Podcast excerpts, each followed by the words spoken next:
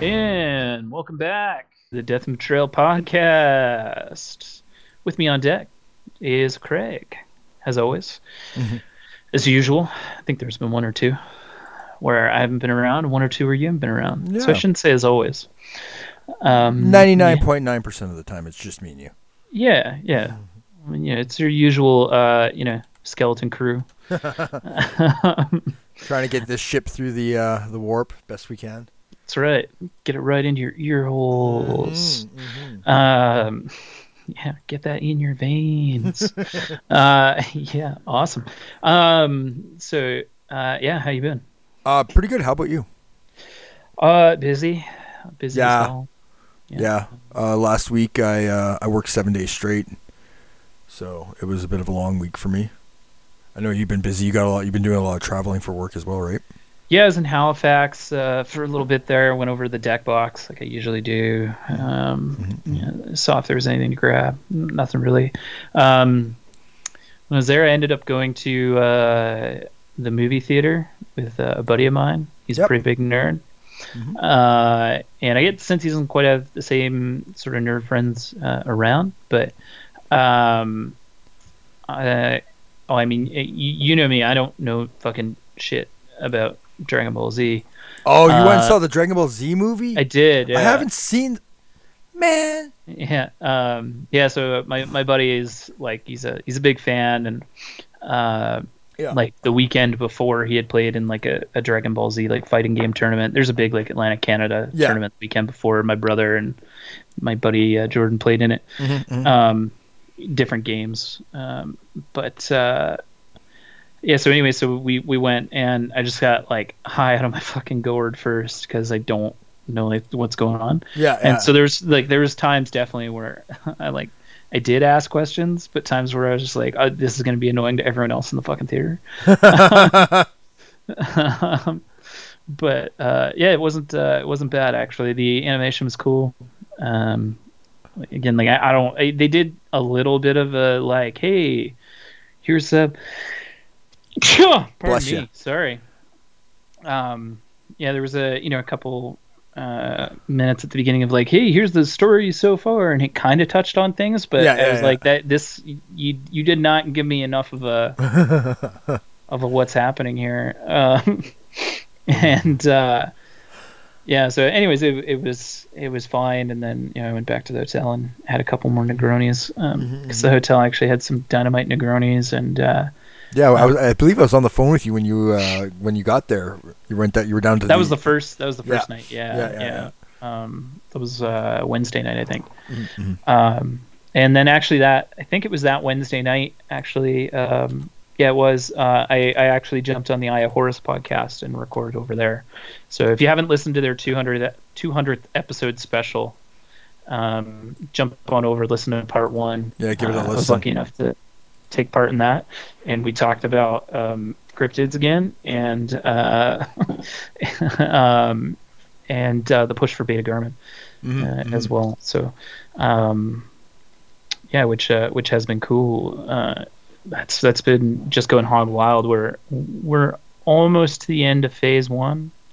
Um, by the time this comes out, phase one will be done. Mm-hmm. So, if you're listening to this and you're like, oh man, like where is the update? Um, I'm going to try to get an update out by August thirtieth, which mm-hmm. is actually the, the day that this is coming out, I think. Yep. Um, and then uh, I, I'm going to try to get an update out and get the the thing, um, the map updated and uh, everything else, because technically the the second phase really wouldn't start until September first, but I have to leave for work again um, yeah.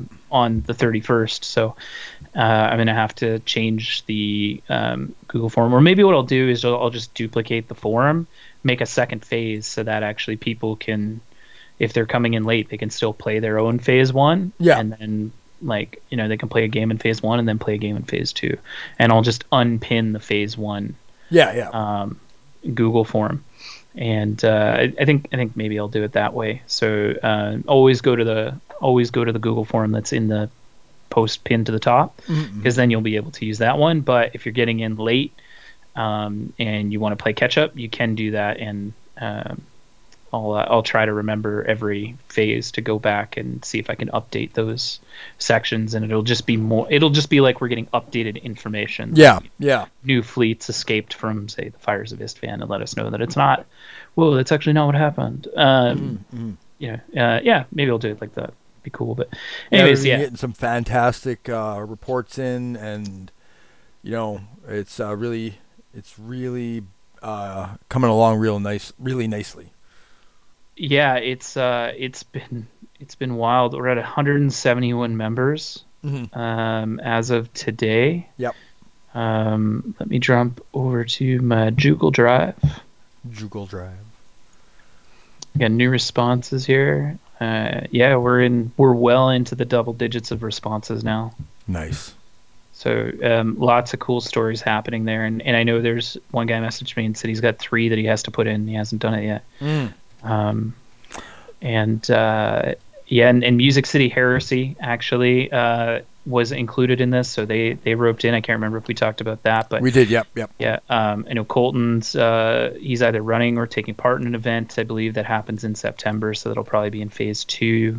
Uh, and they're just going to put all of their, their games into the push for Beta-Garmon. Mm. And, uh, I had another gentleman reach out, um, Christopher J. Gimble.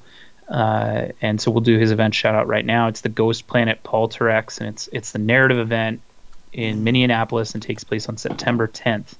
Um, so he hasn't quite decided how he's going to incorporate into um, the push for Beta-Garmon, whether that's the same way that Music City Heresy is doing it, yeah. or if he wants to uh, create a critical event, and then any you know anyone can kind of participate in it. But uh, he does have a bit of lore here. Um, It's big, but I, I'll I'll read it out. Okay. Um, yeah, so Bron Sermak didn't want to be back on Polterax. He hated Polterax. He hated the dust. He hated the rad storms. He hated the constant burnt metal smell of the wastes, the empty hives, and the flash burned silhouettes of the dead. It was all that remained of the people he had met during his first visit fifty years ago. The anniversary of that damned compliance had come and gone during his deployment. He couldn't stand it. The thing he hated most, of course, was how much it reminded him of his homeworld Deliverance. The memory was so near him as if it was yesterday. He had just joined a Seeker squad then. He was still a junior Astartes, new in the ranks of the Raven Guard, and quickly risen to the position due to his calm accuracy with the bolter. He was gleeful that a campaign had come that suited his new position as so well. Eager to please, he had thrown himself into his new role and failed. His superiors didn't blame him, nor his squad. Their metrics for success or failure were different than his own. In his eyes of the Imperium, Polterax, or more properly, sixteen one, was a costly yet successful compliance. His guilty conscience was self-inflicted. The original plan was to take the planet with minimal bloodshed. He had supported that plan. He had met with the secretive warriors of the twentieth Legion and the Imperial Iterators to implement that plan. They had achieved early successes. They had been met with terrible force. Polterax was a hive world and a forge world. The locals were a mix of peoples. The leaders were once offshoots of the blind fleets sent by the Mechanicum during the Age of Strife. The rest were their slaves. When the pioneer companies of the fifth Legion first made contact, they were attacked in orbit by weapons of extreme potency and barely escaped. The Emperor responded personally and formed the sixteenth Expeditionary Fleet with a heavy Mechanicum force, as well as selections from several Astartes legions, thinking that the obvious similarities would allow for a peaceful compliance. This ultimately failed. When the Emperor's overtures for peace were rebuffed and his own flagship was openly attacked, he withdrew and sent in the nineteenth and twentieth. Their covert skills would prove invaluable. The Raven Guard and Alpha Legion had infiltrated deep into the hives and immediately found willing allies among the oppressed populace. The people were strong, hardy, intelligent, and compassionate, descended from the original settlers of the planet.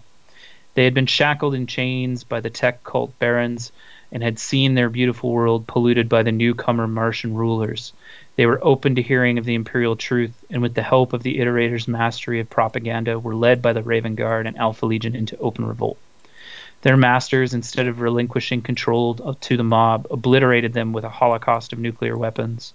The entire surface of the planet was blasted by thermonuclear weapons of a potency never before seen. What few seas the planet had were boiled away. Whole hives were blown open by atomics. In the face of the firestorm and the radioactive fallout, every living thing on the planet died. Everything except a few lucky souls encased in power armor and the tiny enclave of cyborg barons. Bron had heard that the Emperor had breached their giant skyborne fortress by teleporting into their midst and slew them all himself. The natives, however, were all gone. During the aftermath, deep within the Scourged Hives, the Imperials found what tech, the tech barons had been so reluctant to give up. Newly constructed warp-capable drives, stockpiles of atomics, biological, and chemical weapons. It was clear that the barons had been planning a crusade of their own. The finds were merely were minorly radioactive, and it would be decades before the radios, the radioisotopes decay would make them be safe enough to salvage. Bron Sermak himself had recuperated. The radiation poisoning would have killed a normal human, instead doomed him to a full two years in the company of an apothecarium. He returned to service and participated in many more campaigns. His rad burns healed, but the scars he carried upon his soul would not knit. Now he had returned. The planet was a wholly different place than he had remembered. The throngs of people eager for liberation were now no more than ash. Their towering hives had toppled. The surface was still too radioactive for anyone less than an Astartes to set foot upon. The reason he was here was different. The galaxy had been torn asunder, and like him, the warriors of the twentieth Legion had remembered Polterax. The host of traitors upon the planet now had clashed with those loyal to the Emperor, and the prize, the unclaimed bounty of warp drives and exterminatus-grade weapons hidden beneath the ghost hives, he had buried himself in rubble. His whole squad had hidden themselves in the ruins of the hive thoroughfare. There were no people here to help with insurgency or sabotage, so the remnants of the nineteenth would do it themselves. Ahead of them, a battle raged, a full-throated armor battle between the tenth and the sixteenth. Tanks dueled in the open yards of the once-thriving hive gate. Great armored vehicles of the Astartes hurled insane ordnance at each other in tiny pockets of open space in the cramped hive city. Here, where the guts of the hive and the open wasteland met, the Iron Hands were attempting a breakthrough. The Sons of Horus were rushing reinforcements to repel them from their claim. The massive highway bridge loomed in the scope of Bron's stalker bullet pattern bolt gun. The supports had been mined hours before his squad um, by his squad, with melta charges seeded throughout the span. As he watched, silently and unmoving, a column of sixteenth Legion vehicles in dirty sea green grumbled across. He waited patiently. He kept from moving, just a little more. As the first elements of the column made it across, he waited a little more, just enough across the chasm that they could handle, enough that the rest of the Sons of Horus would crowd into the span of the bridge. Finally, he closed his thumb on the detonator. The ends of the bridge sparks and cloud of dust formed under the support pillars. For a second, nothing further happened, but then the length snapped in half, folding inwards like a length of cloth falling gently down. Nearly a dozen tanks and even more legionaries plummeted into the darkness, lost to the abyss of the Underhive. Atop one of the few tanks to make it across, a bewildered tank commander emerged from his vehicle's top hatch. He lifted his helmet and opened his mouth to speak. Bron Sermak's shot took off the top of his scalp and painted the tank's turret with the traitor's brains before a single word could be spoken. The rest of the Raven Guard burst forth from their concealed positions and let loose with heavy weapons. More armed with chain blades or short-range melta weapons dropped from the shadows of the chamber's high ceiling on shrieking jump packs. Their matte black armor made them appear as vengeful ghouls, and their gleaming red eyes betrayed murderous intent. Bursting forth from a heap of debris, a dreadnought led the charge, its vox emitters breaking the silence with a battle cry that echoed throughout the vast half hive chamber. Death to traitors. Nice. So, yeah, uh, just a quick snapshot of um, the Ghost Planet Polterax. So, mm-hmm. being put on by Renegade Wargaming, the Autumn Assault Horus Heresy. Uh, twenty people have responded so far. There's only five tickets left, so if you're in the Minneapolis area, uh, head on over there and get a ticket. Um, we'll have the uh, Facebook event page in our show notes. Again, that's September tenth at eight a.m., and uh, I believe it's being played at Game Center. Tickets are available at web dot best coast pairings dot com slash event dot p h p. Uh, but, uh, yeah, jump on over there. The participants will be divided into equal teams of loyalists and traitors. Um, while this is a match play format, each team will require a level of teamwork in order to achieve victory over the overall narrative. So it's fifteen dollars. It is at Game Center Roseville. Um, They will be using Best Coast pairings for ticketing at the event, mm-hmm. and the ticket sales can be found here. And there's a players pack there as uh, in the link uh, on the Facebook page as well. So jump on over there, uh, help decide who gets all that uh, Geneva Convention breaking weaponry. Mm-hmm. And if you're not part of the push for Beta-Garmon, um, what, man, you've been under a rock? No, I'm kidding. But get over there. Um, it's uh, the stories have been unbelievable. Um, they have been. Yeah, it's... Uh, I, like I, I love opening it up, and almost every morning now I've got a new story to read, um, and it's it's brilliant. Uh, I, it's been fully humbling. Um, so, yeah. Uh, again, if you haven't been to the push for Beta-Garmon, if you haven't taken place, go check it out. Um, the stories for these warlords are really taking shape, and it's it's friggin' awesome. Um, yeah. Hmm. But anyways. Um, cool. So uh, that's that's probably enough gushing over the push for Beta-Garmon. Uh, on deck for the rest of um, the uh, shipping manifest today, uh, we're going to talk a little bit about um, you know what, what we've got done hobby wise, and mm-hmm. and what uh, you know a little sneak peek of what our Tale of Heresy Gamers articles are going to be about, because those will be up uh, within a couple days of uh, listening to this. Mm-hmm. Um, And uh, fuck, I gotta finish that. Um, and your uh, article? Uh, yeah. You haven't submitted it yet? Yeah, yeah. Uh, Miles is not happy. Um, he told me he breaks fingers, so I got it done. Yeah, he does. Uh, that's, that's why. That's why I keep slowing down. Um, yeah, no.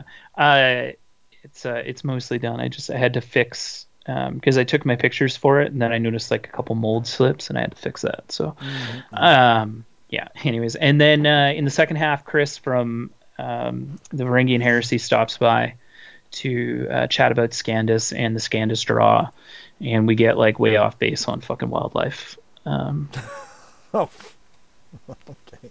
Yeah, yeah. It's uh, it's gonna be enjoyable. So I, I was not uh, part of I was not part of that. Um, he recorded no, in the afternoon, work, yeah. and I was at work. Um, so when I listen to it for the first time, it will be while I'm editing it and combining the episode together. Um, but I'll be giving it a listen and hear you guys talk, lose track, and talk about animals. Apparently, wildlife. Yeah, yeah, and so he's he's also going to talk about um, like you know the uh, Duchenne muscular dystrophy. Um, Uh, raffle and, and donation, and uh, you can jump over to our link tree that's on our Facebook page and our Instagram um, profile. If you go through there, it's the top link. You can donate, uh, and you can you can get a raffle ticket um, through your donation. So if you donate, uh, it's a minimum thirty-five dollars uh, U S donation to get a ticket, um, and then uh, from there. Um, Yeah, I mean, in previous years, there's been tons of stuff. They did They did a full Titan house. I believe that was for Adeptus Titanicus, but okay, fully yeah. professionally painted. Yeah. They're, the stuff rivals the Nova Open charity raffle. So yeah. uh, if you don't have a ticket, get over there, get one, and you one hundred percent. can uh, you can help um, fight Duchenne's. Uh, muscular dystrophy. Mm-hmm, yeah, nice. Duchenne's muscular dystrophy. Yeah, so um, that'll be an exciting second half, but uh, what have you been up to? And give us a sneak peek at your uh, your article. Well, I officially have one model done for my Emperor's Children. Uh, just one. Um, my Leviathan. Is, but that's that's because you went back and redid some stuff. I right? redid the paint scheme again, and I do believe we did talk about it on our last episode. Yeah, I think we did with yeah. Big John. Um, that was a fantastic episode. Oh yeah, we did. Yeah. Uh, but I was able to complete the Leviathan one hundred percent. Got the got the base done. Got everything done. Um, so I talked about that mostly in my article. The struggles of finding, uh, the struggles of the the paint scheme, and finding you know. finding this paint scheme, working with this paint scheme. Um, and, uh, so once I got, once I got the, the bait, like the, um, once I had done a couple test models and had the, the technique down, uh, I kind of went full bore. So right now, as it sits, I have twenty tactical Marines, ten Pal- Palatine Blade Squad, or ten pa- Palatine Blades, mm-hmm. five Terminators, Joseph Noir, and a my Dreadnought, my Contemptor Dreadnought from the box set, and my um, God, uh, the Phoenix Lord, Phoenix Lord, uh, or Phoenix Terminator Lord. Thank you. Uh, Phoenix Warden. Phoenix Warden. Thank you. I can, it's a new, it's new console type, mm-hmm. uh, yeah. and I haven't had a chance to use it yet. But I got him all base coated. I've got the washes done on all these models. Um, I got bases done for my H Q, um, the Contemptor, the five Terminators. The Terminators are currently sitting on their bases, so is the Contemptor. But I still have like weathering to do. I got it's all detail work on this. Yeah. Um, we had been pushing for a, a game this weekend. Um, neither one of us met that challenge because we wanted to have a full thousand points painted. Mm-hmm. We had both been running into some struggles uh, with our paint schemes. Uh, not like negative, just like trying to make it work. Um, trying to, uh, you know, find the one we liked. In my case, um, I know you had you had you had. kind of tweaked your paint scheme a little bit, and then it like popped like immensely once the pictures you showed me, um, and so we weren't able to get the thousand, you know, a thousand point game in today, um, but I mean, I with the way I've been painting and the way things are going with this army so far, I will have my thousand points painted, finished hopefully by next week. Next weekend, Sweet. I should say. Um, I should have. I'm gonna. I want to try and get it done for next Sunday. Then I'll be like, I have a thousand points done. So my article was basically, you know, Cliff Notes, the struggles of the paint scheme, and finding it, and then landing on it, and then just how much I like it. Um, just with how it's been going, and with how much I do like it. I got the feeling that this Emperor's Children army is just going to be one of those ones that's just going to blow up, blow up, blow up, blow up. More models, more models, more models. I uh, was working on my list. Um, I always like to work on the list. Um, I, I've still been trying to learn learn the rules, go through the rules. Um, the big thing was I was upstairs and I was reading at the kitchen table, and my son comes and sits down next to me, and he starts going through the book, and... And now he's super interested in it, and being that he is now he's ten years old, so he he's um he's interested in it, and he was going through the book, and he's like, well, I'm like, you know, tell me which one you like, and he landed on the Death Guard. He really likes their color scheme. Nice. Yeah. There you go. And speaking of the Death Guard, those new Death Guard upgrade set came out, and holy hell, those are some sexy heads. Oh yeah, that's right. Yeah, they uh, yeah they're pretty nice. They're pretty sharp. Like um, like they are a lot better than those Space Wolf ones. Oh god. I mean, I'm not a, I'm not a fan of Space Wolves, as everyone knows, but even I felt bad for the Space Wolves players. Like did you they did you dirty. Games Workshop did you guys dirty. Yep. Yeah, I don't think we need to revisit it, but yeah. yeah we'll we'll leave it at that. You're right. Yeah. Um. So yeah, that's uh.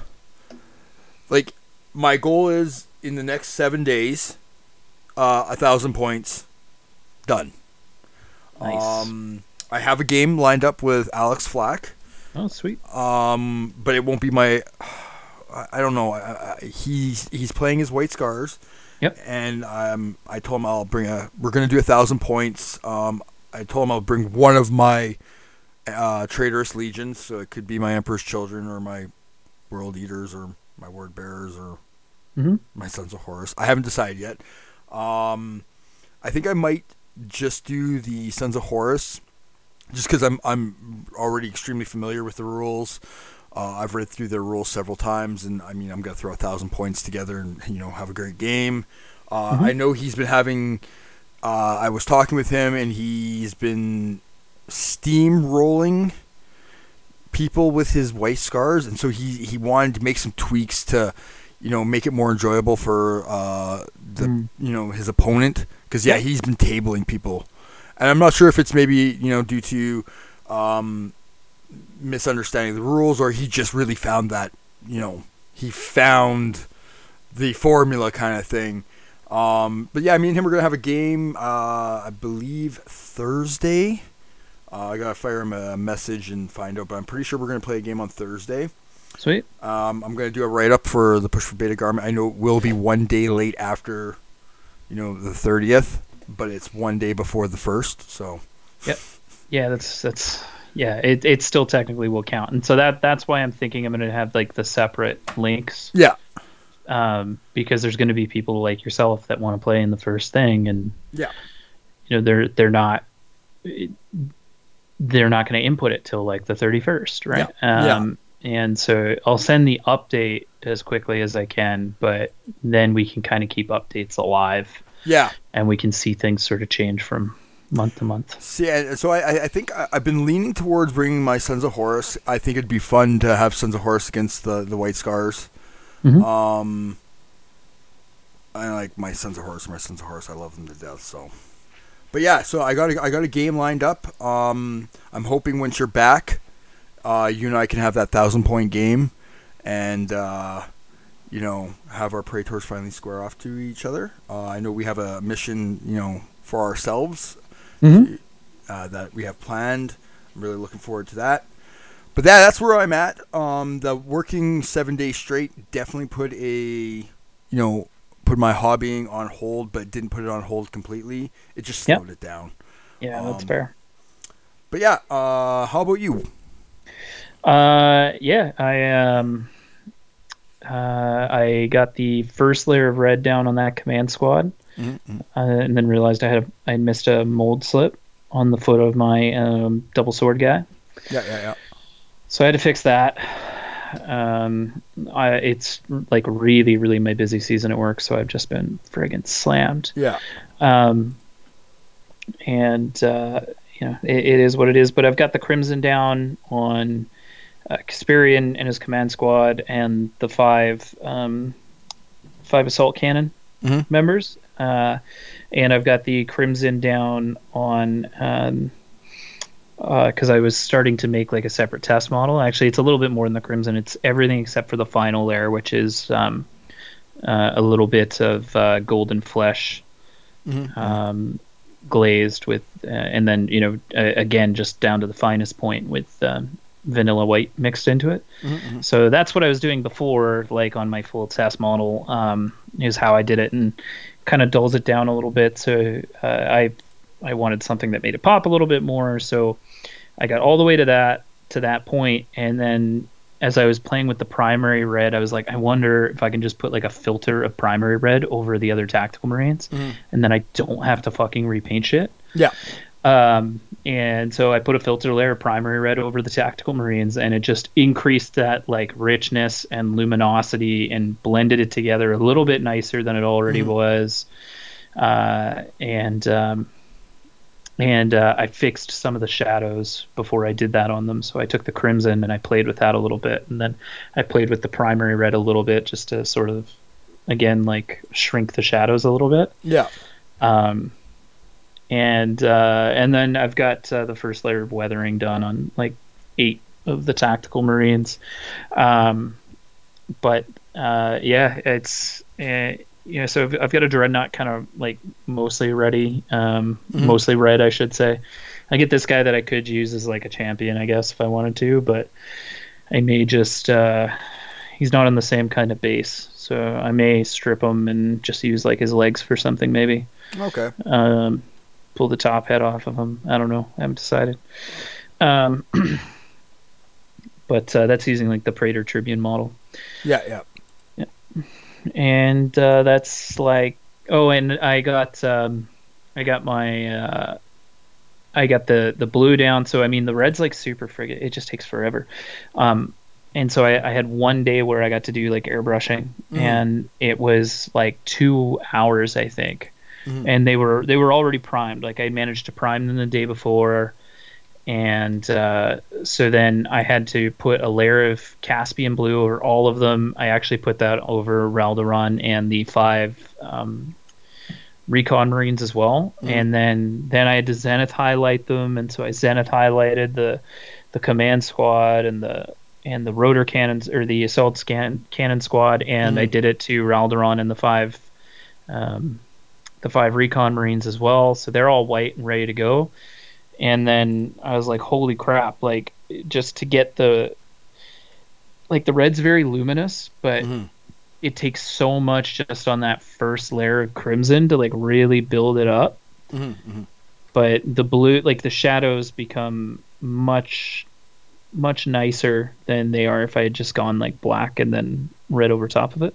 Mm-hmm. Um, so, you know, I'm, I'm glad that I, I didn't necessarily go that route with it, but um yeah, it's uh it it looks really good now, but it it took so long, like my finger was just killing me at the end of that. Mm, yeah, you were saying.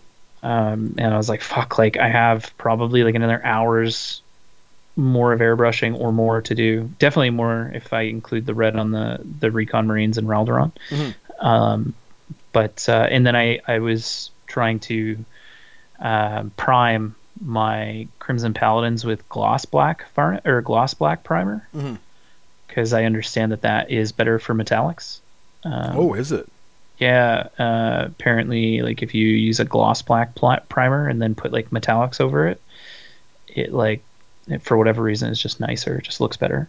Um, so I was like, well, fuck it, I'll try it. Uh, and then um, pro tip: if you're gonna do that, do a matte black primer first, because particularly on the resin there's like little pockets where like I couldn't fucking get it to actually like go. It would just run, um yeah. probably because of the gloss varnish in there, yeah and it would just like kind of spot, almost like, you know how for a while there um the Forge World resin, like you'd occasionally get a spot where no matter what you fucking did, like you couldn't get like yeah. you couldn't get yeah. primer on it. Yeah. And I was like, oh fuck, like is that's what is that what happened here? Because I bought these guys like from the Forge World booth in yeah.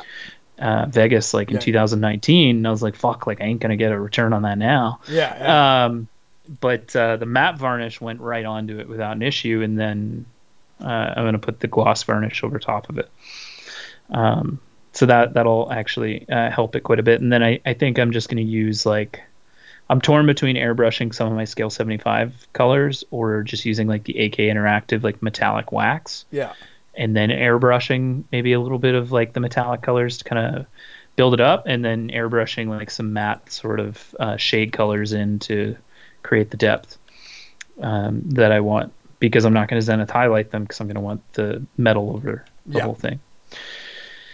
Um, so I'm, I'm thinking that's probably what I'll do. I, I guess I, I'm, I'm not wholly sure. Um, but I want them to look fucking pretty nice and pretty cool. And, mm-hmm. uh, but then that's, that's got me on the fence with my Contemptor, cause I was going to do that all in gold. And part of me still says that I should, but I don't really know. So I covered that in Caspian Blue anyway, just in case, cause I can go over it with the gloss black primer if I'm going to do that. Yeah. But I'm going to wait until my, um, Crimson Paladins are done, so okay. I'll, I'll but and then yeah uh and I'm gone like from Tuesday until like the following Tuesday basically, so I'm gone for like a fucking week. Yeah so I, I won't have my thousand points done at the same time that you do, but probably take me another week week and a half maybe after that to get through those, but okay okay um yeah so uh yeah so feel free to get you know Joseph into the fight um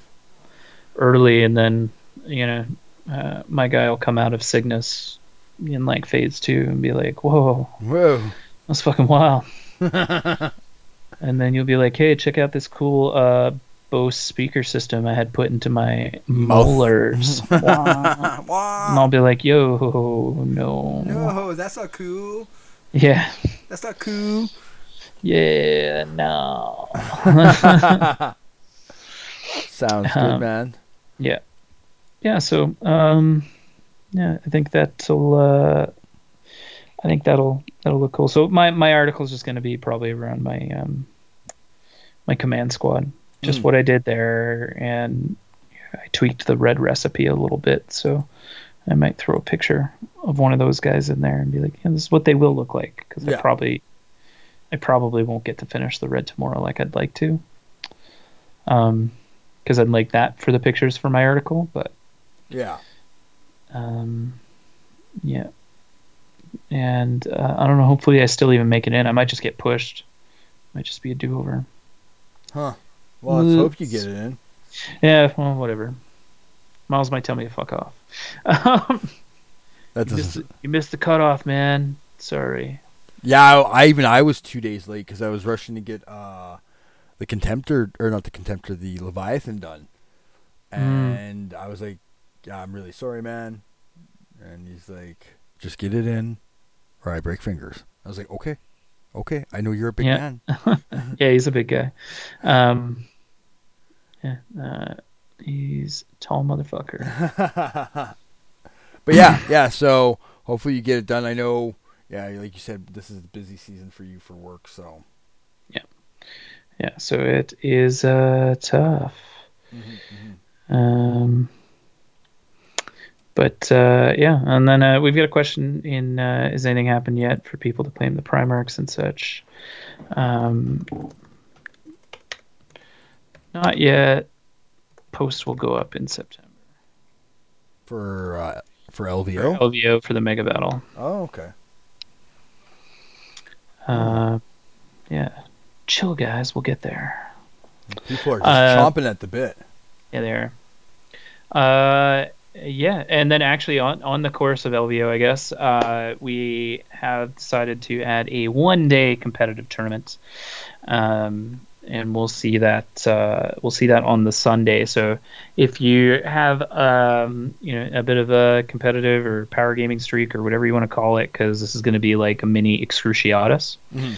Um, so if if you got a real bone like that in your body and you don't really care for mega battles, or maybe you're playing forty K on Friday, Saturday, and uh, you know, you don't expect to be playing that on Sunday, or you know, maybe you played Friday, Saturday in a Song of Ice and Fire, and you want to play in the tournament on Sunday for thirty K, mm-hmm.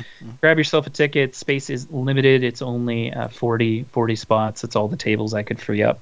Um, yeah, that, you know, yeah. doubling, doubling people up on mega battle tables. Yeah, yeah, yeah.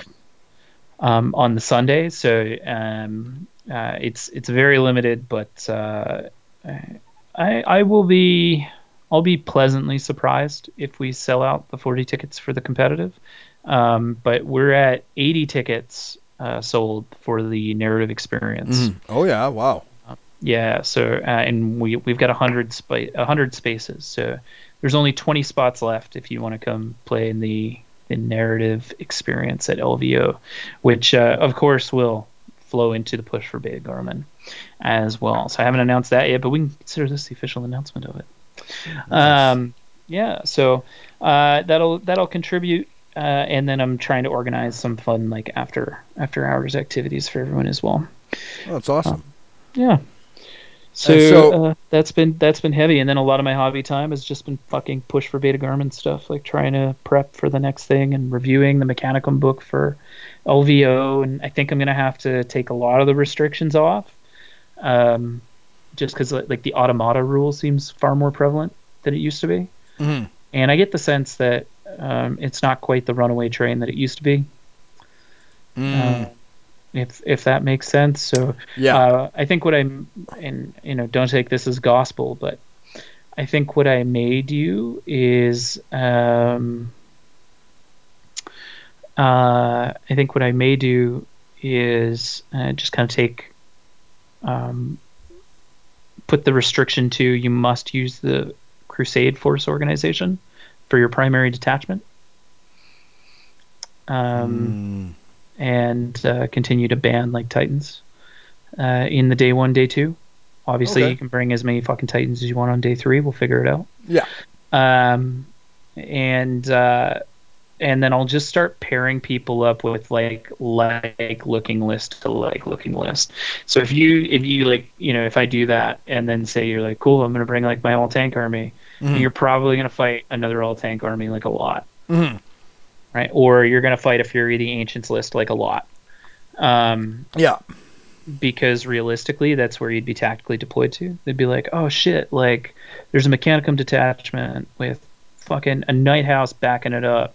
And like, well, we should probably send tanks to fucking deal with that. Yeah. You shouldn't send a bunch of, you know, militiamen on foot with las rifles to deal with that. Like you you wouldn't do that. It doesn't, doesn't you know. seem balanced. Yeah, exactly. Um So uh, yeah, I'm I'm, ju- I'm juggling a couple potential ideas here, um, and uh, I'm I'm not quite sure what the, the best way to go is. But that's also part of the difficulty of trying to plan an event with a narrative scope, because that's really where the restrictions came from. Is it wasn't really about balance. Mm. It was about um, like pushing forward on the narrative, right? So like I've already made some slight adjustments where I removed the no flyer rule. Um, and now it's only flyers with a transport capacity can be in your two thousand point list. Mm. Right. So if you want to run like the Rite of War that lets you take all Storm Eagles, like you can do that. Yeah. Right. Or if you want to run a drop pod assault, you can do that, because I mean, let's be real. Like that's how a landing party would fucking get to the planet, is yeah. by a drop pod. Right. Um, and realistically you'd have all of your interceptor craft dogfighting each other. Yeah, as one hundred percent. People are starting to land. So, um, you know, li- little things, little things like that, um, I think is, uh, is probably what I'll keep it as. And then, you know, your second thousand points for your three thousand point list on the day two can start having allied detachments and mm-hmm. things of that nature. So you can have a two thousand point uh, primary detachment that's fitted out with, um, to the Crusade force organization. And I think, uh, I think I'll probably do it that way. Um, and then, you know, depending on kind of a list you bring, if like we'll make, make adjustments and try to pair you up with like-minded folks. Yeah. Yeah. Um, it'll be a little more labor intensive. Might slow me down a little bit. Yeah. Well, you'll but, figure it out.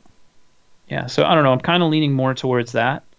Um, yeah, I feel, kind of feel like I'm stuck in a no-win situation with this regardless. Um, cause we've got such a large influx of people and people that are new to sort of narrative gaming and mm-hmm. new to thirty K. And it may seem like I'm trying to, I don't know, hesitate to use the word discriminate, but I'm gonna um against people with that sort of a list, but it's not it's not discrimination, because you're still gonna have fun if you're playing that list because you want to be playing that list. Mm-hmm. If your contingent for fun requires you playing that list against someone that's wholesale unable to play against it, uh then I You know, I'm not really too upset if you feel like I'm being unfair, because that's kind of an unfair way to treat it. Yeah. I mean, if, if you're, we're all there to have fun. And, yeah. And, uh, you know, if you, if your enjoyment in playing the game is, um, having your opponent not enjoy themselves, does it, that doesn't seem like that's not the spirit of the game. That's not why we're in this. It's a social game. Yeah, so. yeah, and I mean, if you're if you're playing an all tank army because you fucking love tanks and you think tank aces are sweet and you're all about like, uh, you know, the movie Fury, mm. um, then you're probably gonna fucking have a real rad time if you spend the whole time having tank ace duels against other all tank armies. Yeah, like you know, or other like really heavy tank armies. Mm-hmm. Um, you're probably gonna think that's fucking wicked.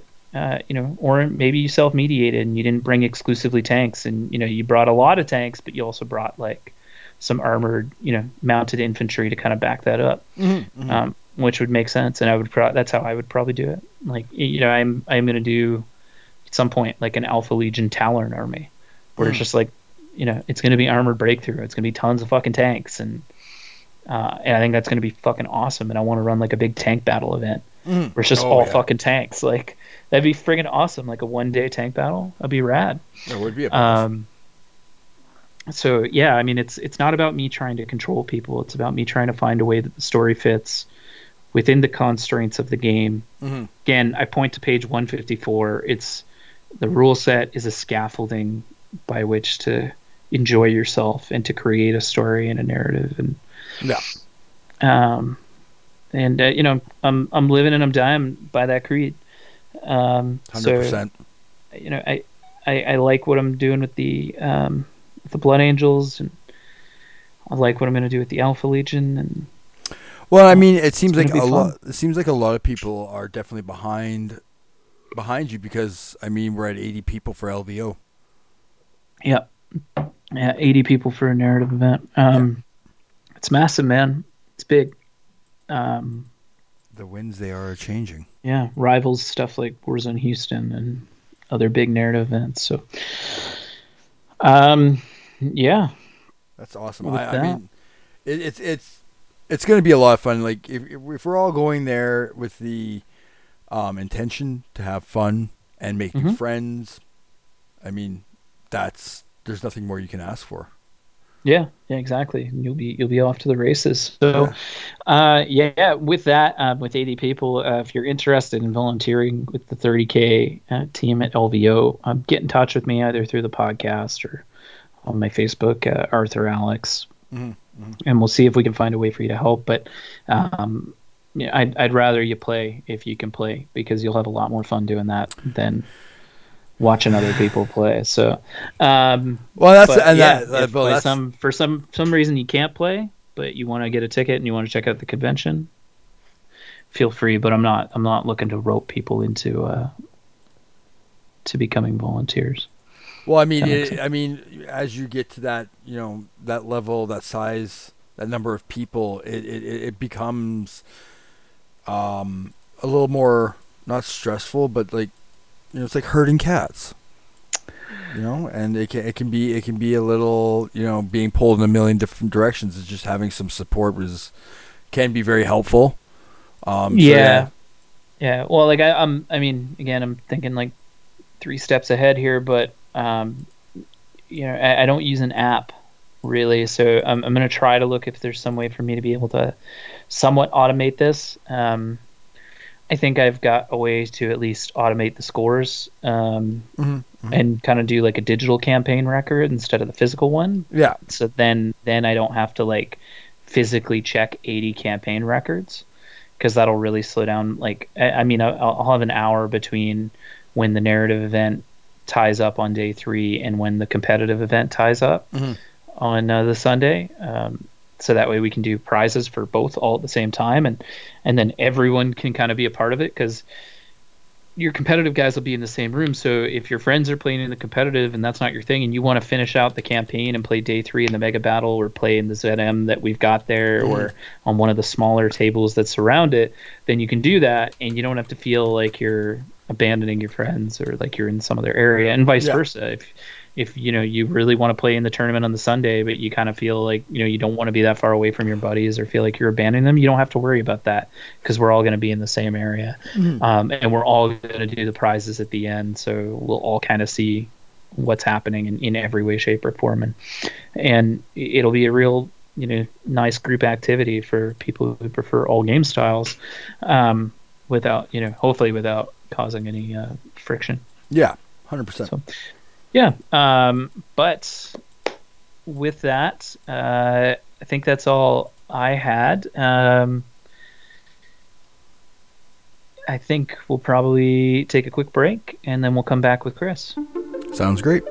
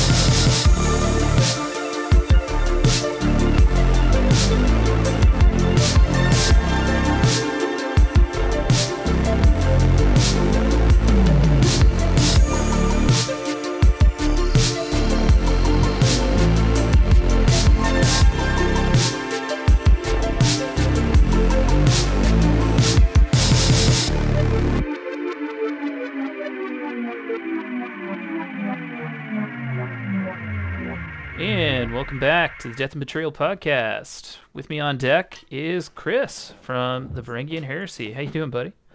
Oh, I'm fine. Thanks for having me on. Yeah, thanks for uh, making the time. I appreciate it. I know it's uh, fucking real late where you are. Well, I found it like a healthy disrespect for your own corporeal body and just like having kids. So like when they're asleep, you just want to vicariously live your life to the best of your ability. And just go like, haha, daddy has a good life when you guys are asleep. That's good to know. It's like sleep's the enemy. I don't have children, but I have a very um, high-maintenance dog. Well, you can train the dog, right? Uh, yeah, he just has, like, health issues. like, um, so, like, he, like, poops, like, two times more than a regular dog and constantly needs, like, medication, injections and stuff.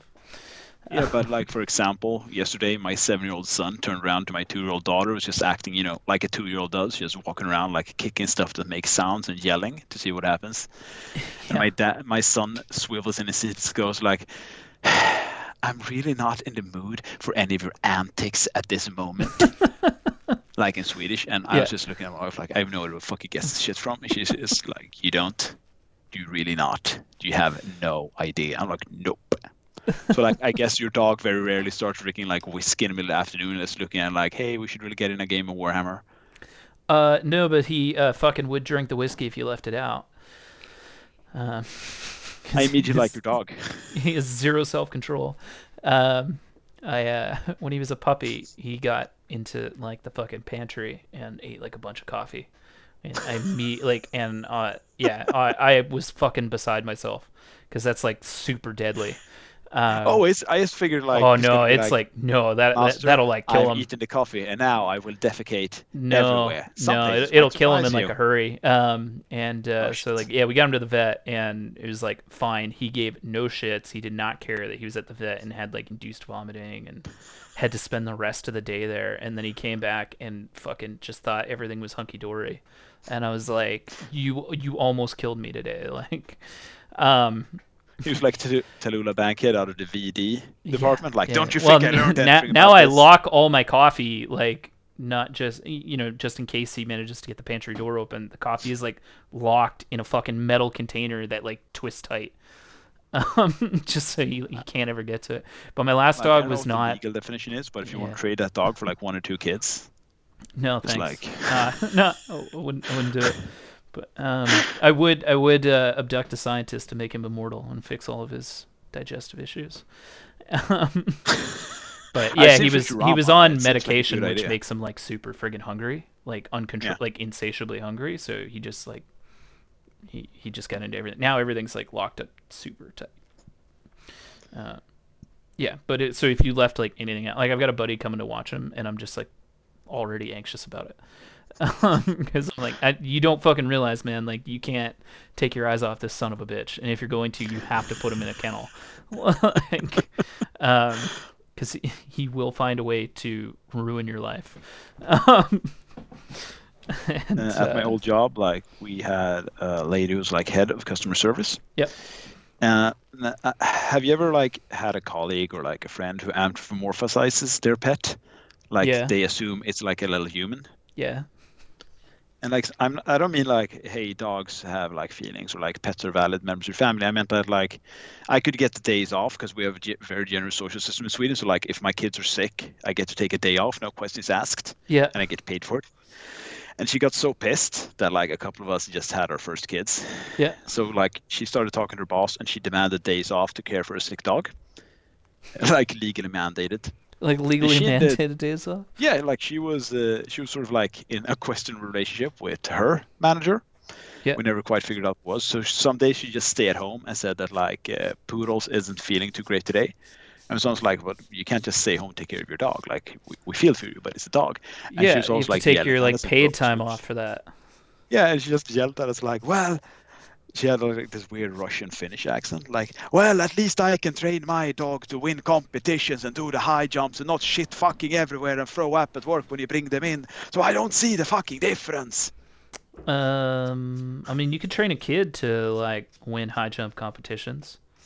Yeah, but like she's like, my two-year-old is smarter than your two-year-old. I'm like, yeah, but two-year-olds' dogs are like, what, fourteen? Uh, yeah, yeah, exactly. Um, yeah, so I don't know that, that argument's trade. not going to hold up. I, I think, but um, no, I, I think but... like she did that for a while, and nobody like reprimanded her. So hey, more power to her. Oh, honestly, fucking yeah, good for her. Um, yeah, uh, I'm it's not I'm like pretty lucky. But... for me in any way. Yeah. Um... This is what we're discussing today. Yeah, yeah, exactly. Yeah, we're talking the logistics of uh, whether or not your dog entitles you to paid time off. Um, in Sweden, it can. Like, we have okay. we have a bunch of really, we're moving really to Sweden social laws. Yeah, you should move here. Yeah, I'm already used to the cold, so it'll be fine.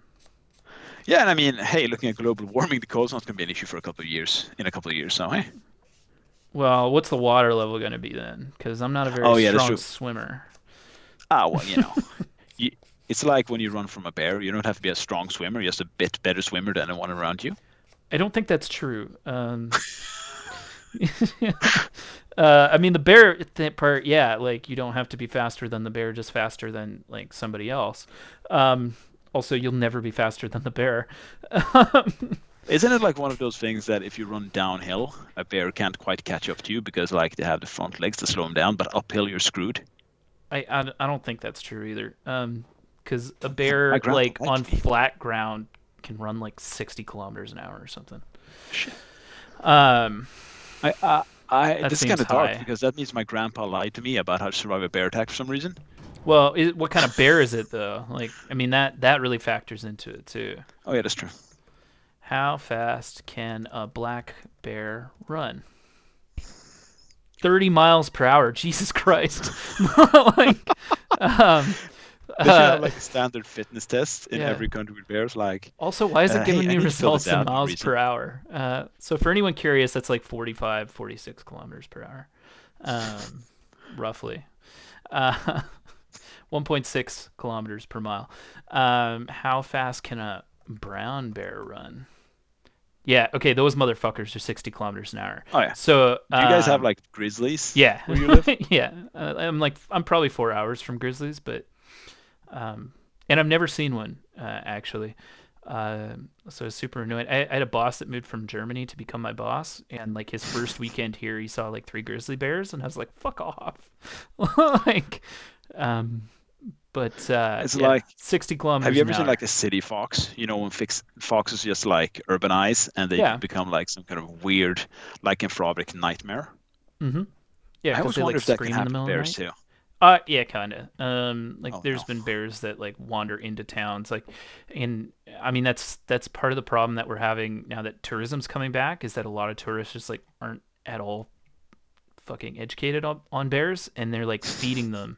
Or getting bears comfortable with them, like because they'll come and like fucking pet them, or they'll be like, check it out. Yeah. yeah, and so then like you have to go find the bear and kill it because then it's gonna, um, it's gonna like come up to you and be like, hey, give me food. And then when you're like, oh, uh, sorry, Mister Grizzly Bear, I don't have any food. Then he'll be like, joke's on you, you're the food. Um, and then he'll eat you. Uh, and you know, like you can kind of fight like a black bear, like a little bit. Um, and black bears are actually typically like you can scare them quite a bit. Usually, I wouldn't. I still wouldn't recommend it, but um, they're cowardly and superstitious a lot, right? Yeah, unless there's like cubs around. Like I had to cut. I had to skip two holes of golf one time because there was like a mama black bear with cubs, and I was like, no, not a fucking chance. Um, but if it's just like a lone bear, like I had one like come up on my property, and like my miniature schnauzer scared it away. Um, something that it could literally just like. Bite in half in one bite. Um, and like there's tons of videos of cats like chasing black bears off. You just have to like make yourself look big and kind of like run at it. Uh, that's what I was taught anyway. Uh, I still wouldn't because that thing can just like it's punch your jaw off. Yeah, it's a fucking bear. Like, um, but a brown bear will fuck you up. Um, the polar bear isn't nearly as fast. Uh, but it's way fucking harder. Um. Uh, yeah, you have like zero survivability against like a polar bear. What do you guys have as well? But um... I think we have like brown bears. Uh, we have black bears. We have like I don't know, like how we talked about this before. Like moose, they look super fun, but if you ever if you're close to a moose, like it's prime nightmare material. You guys have when I was a kid in Sweden? Yeah, we used to be like in a country or like an elk. Uh, like one night, I guess I was like six or seven. I woke up in the middle of the night. I had to go to like the outhouse, and it's like what, fifteen meters away, like maybe fifty yards or whatever. And I got up in the middle of the night, and like the sun's set, and like the moon's out, and I unlocked the door to this seventeen hundred century soldier cottage. And I step out in the middle of the night, just like rubbing my eyes. Yeah. And there's just like a huge fuck off elk in the middle of the lawn. And like I look yeah. at him, and he look at me, and like. I don't know how big he was, but it looked to me like he weighed like maybe five hundred kilos. Yeah, elk elk are big, man. Um, he just lowered his hell, his uh, head, and he just like blew his nose to make a point, and I was backed into that cottage, and I like refused to come out until the sun rose. Yeah, yeah, I, I don't blame you. Um, elk during mating season can get pretty violent. I wa- I had to stop again. I was golfing. I had to stop golfing. Um, You should stop golfing. It seems uh, like most of lethal injuries. Uh, well, I haven't had any injuries from it, um, but I had to like stop and watch like two elk fucking duke it out on like the seventeenth hole on the Banff Springs golf course. Um, might have been the sixteenth hole actually. Uh, it was sixteenth. Um, but yeah, I, I, I like P G A golf course, like wicked, wicked place, beautiful course, and I'm just like, oh. uh, Well, so we, me and my buddy played the sixteenth hole, and then, um, like his ball landed kind of over near this big elk that was just like laying in the first cut, and I was like, maybe just drop your ball, man. And he's like, no, like because he's having a really good round, and so we walked over, and this elk just like watched him do it, but I was still like, fuck, like I'm gonna watch this guy die. Um, and, uh, You're just making up the eulogy, the eulogy in your mind. Yeah, like, Fred was a nice guy. He treasured his family, but like that round of golf really meant a lot to him. Yeah, well, he got an eagle, like his first eagle ever. So he's just like, no, I can't. like, I got to keep this one going. Um, so he shot it. I, I deliberately like, aimed yeah. to the left of the fairway to avoid the elk. Uh, anyways, and then so we, then we played the seventeenth hole, and we get to the eighteenth hole, and like we we come off the tee. And we go to our first uh, hole, and the, the elk in the first cut started like screaming again. And when it's mating season, they just scream like somebody's, I don't know, like there's night lords nearby. Um, and, uh, and you can hear echo through the mountains. And, uh, and then we heard like a really loud, like reply to it, like really close to us. And we're like, what the fuck? And so we kind of climbed this little embankment, and the Bow River was running next to the eighteenth hole, and we see this even bigger elk just fucking barreling through the water, and we're like, oh shit. And then it kind of like, it sees us and turns trajectory a little bit, and then I'm like, oh fuck, man, like get in the cart. Like, um, and we like run back down, jump in the cart, and we're just waiting, like watching the ridge, because if it comes over in our direction, I'm just gonna gun it, and hopefully we can just like get to the clubhouse before it kills us. Um, and, uh, and then it, it had recentered its attention on the other elk that was in the first cut. And so I was like, man, they're going to fight. We got to go. And so we just didn't play the eighteenth hole, and like turned the cart around, drove the wrong way. Like my boss is yelling at us cause we're driving the wrong way down the cart path. And I'm like, elk fight, shut up. Like, and we get there, and I just watch him like flip the other elk. Uh, and then that elk, like, pissed off and ran away into the mountains.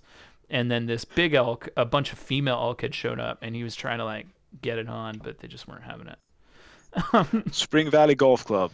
Come for the delicious greens and good drinks. Stay for the vicious elf maimings. Elk yeah. maimings. Yeah. Not elf maimings. Elk, yeah.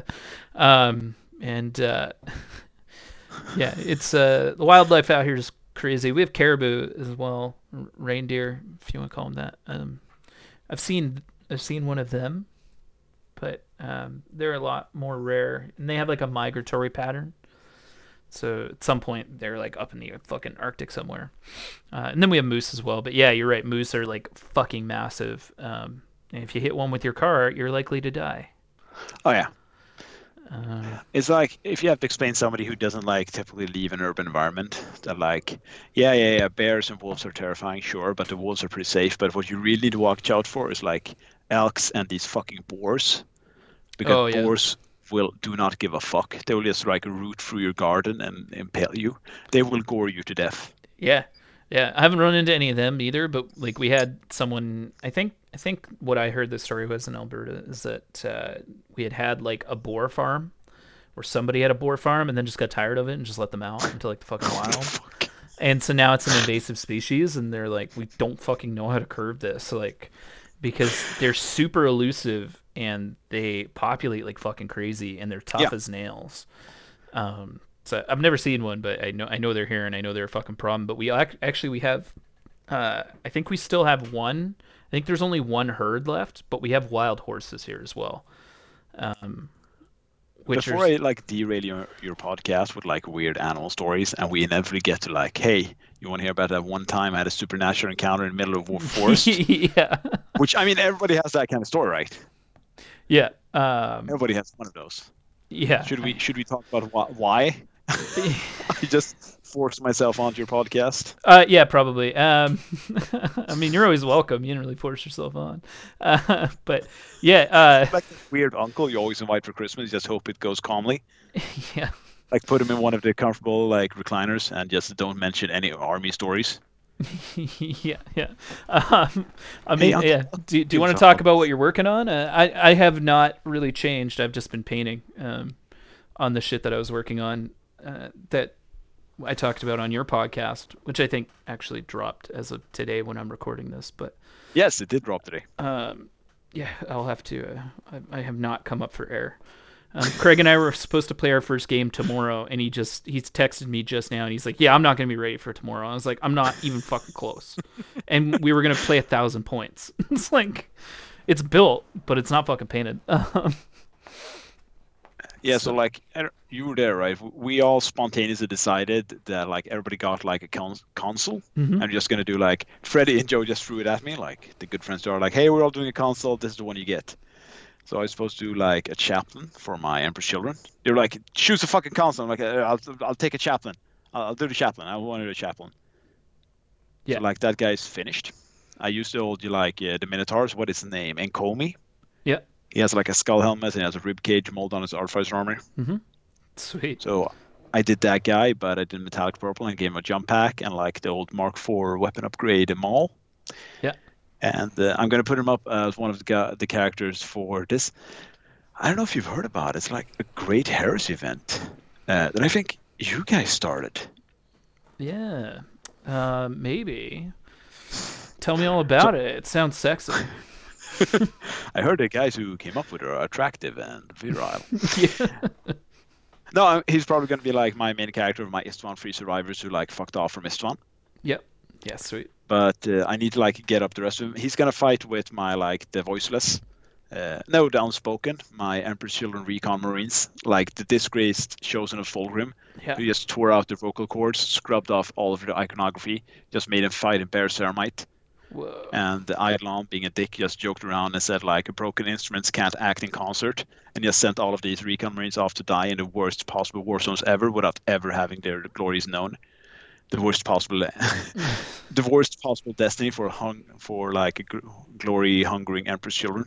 Yeah, goddamn, that's fucking rad so though. This, yeah, this is gonna be like their moral support.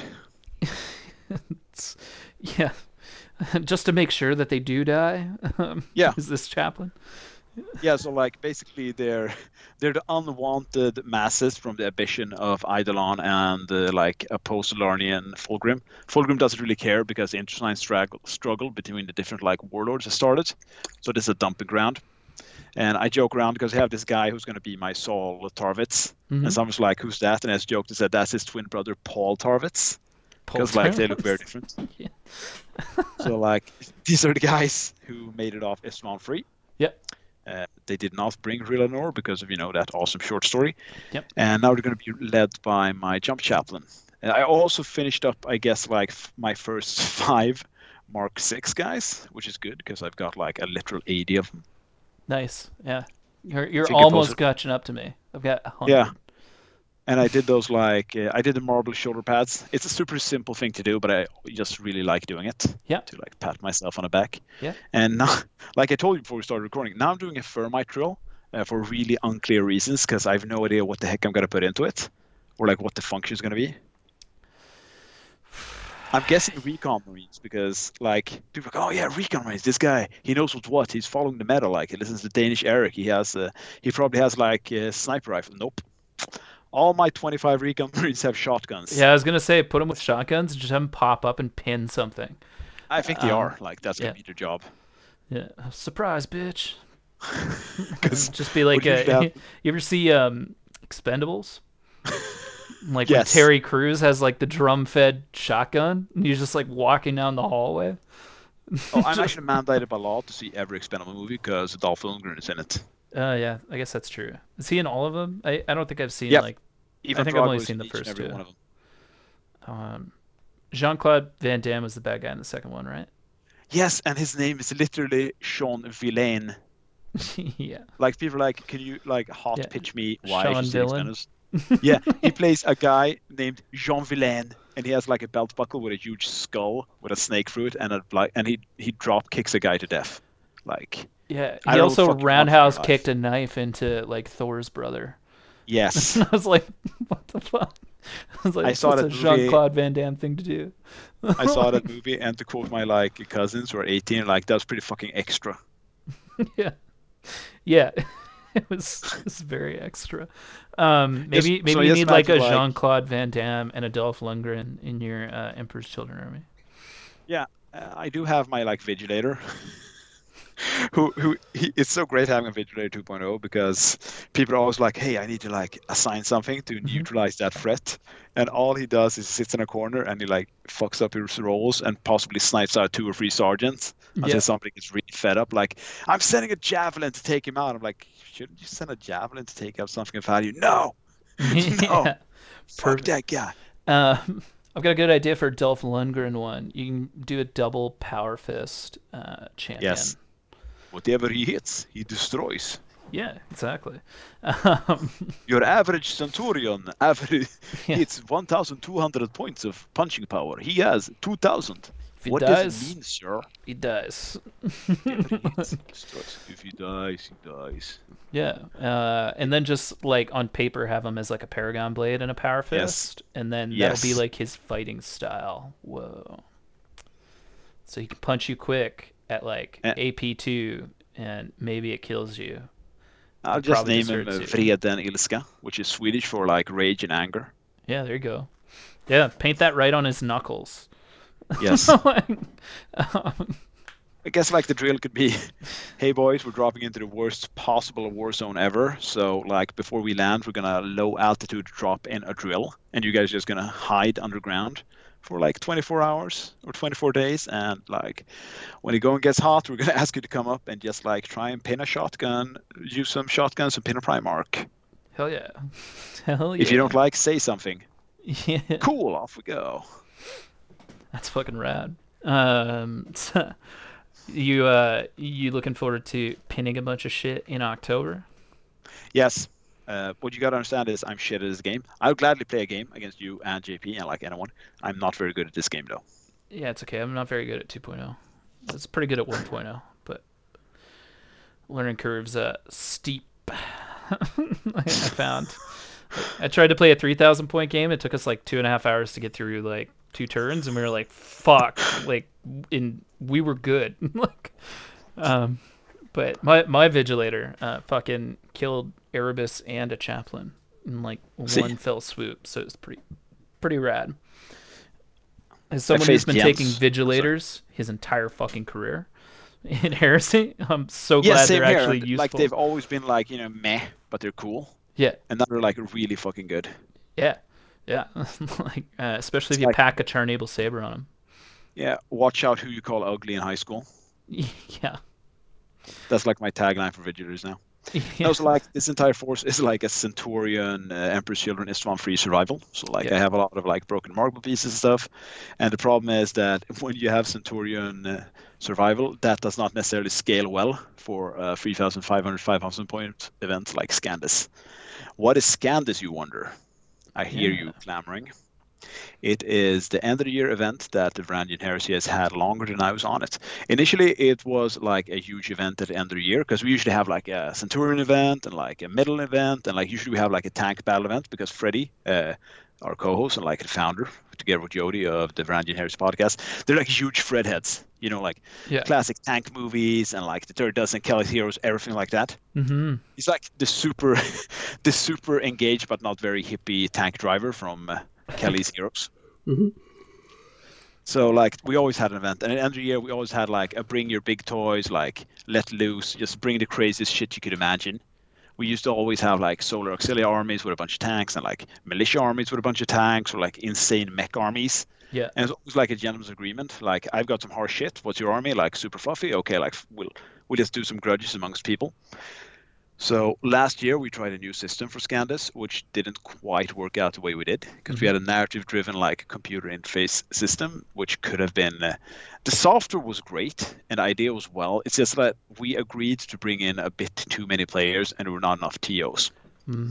So like we told everyone, hey, you can also like do grudge matches, but there was a lot of volume and not enough T Os, so we own responsibility for that.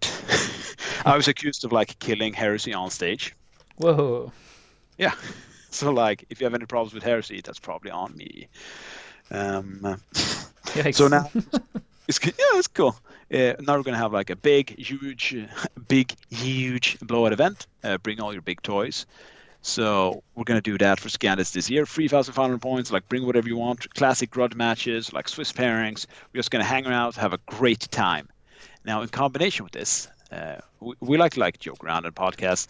If yeah. you hadn't heard like the tone for the podcast, it's like jovial and unreferential. But every year, and I guess I'm gonna wax a bit seriously here. It's hard for me to pronounce the W's because I'm from Sweden. So you know we get this German thing. V's and W's are the same to me. I'm gonna wax. yeah. Well, anyway, I'm gonna get a bit serious. Yeah. So we have a raffle against Duchenne's muscular dystrophy disease. Yes. It's uh, a pretty horrible disease that affects a very small minority of people in the world, only young boys, and it manifests at a very early age. Uh, you can use genetic trackers to find it. And quintessentially what it does is that it's uh, neurodegeneratory. So it breaks down the neurological bonds, which makes muscles work. So uh, you're going to have the muscles themselves are going to start breaking down at a very early age. And like, uh, as you might know, a surprising amount of functions in your body are handled by autonomous subsystems that are drawn by muscles, like the heart. Yeah. And ninety percent of all the research capital that goes into working uh, for a cure of D M D, or like an effective vaccine, is publicly funded, because state funding is very limited. Uh, my wife works in academia, and basically ninety percent of academia is presenting results and tangible progress so you can get more funding. And it's really hard to do if you can't like get it. Because you need, like, everybody knows about, like, probably uh, right now, monkeypox and COVID vaccines and cancer and AIDS. But for every disease out there, we need to drum up as much private funding as we can. So Freddy actually come, came up with an idea to do something about this and still make sure that everybody gets, like, a solid Horus Heresy, Horus Heresy, heroin fix straight in their veins. Uh, how it works is you donate to the charity, which is in our podcast, and hopefully the show links, and also you guys shared a link yesterday, so yeah so it it is in our link tree. So if you jump over yes. to our Facebook or our Instagram, you can click on the link tree, the link in our bio, and uh I believe it's the top link. I think I put it in to be the top link, uh so it it should be um the donation site, and then underneath that would be like push for Beta-Garmon, and then the rest of our actual podcast stuff. I want to know more about this Beta-Garmon stuff. Uh, yeah, so sorry. Yeah. How it works is if you donate, like, I think sixty bucks, uh, you get a ticket. You don't have to get a ticket. Like, you could just donate because, uh, well, it's for the kids, really. Yeah. Imagine getting an information from, like, your local P D, pediatrician that uh, your child has a neurodegeneratory disorder and there's no cure. So this is a good way to actually get the power back and help, well, the little kids, but also the parents. Like, the powerlessness can be cured by doing something to actually help people in the world. So for sixty bucks, you get a ticket into the raffle, and you can make your donation publicly or privately. Yeah, every little bit helps. It doesn't have to be sixty bucks. Like I generously just generously, uh, I generally just go in and give some money if I have something over. Like I'm gonna buy a dread. No, that's two hundred fifty quid. I'm gonna just donate some money, because when you get a ticket, you're entered automatically into a raffle. Mm-hmm. And every year we usually have like a theme. Uh, two years ago, we had like Titan houses. So the five winners got like a Titan house each.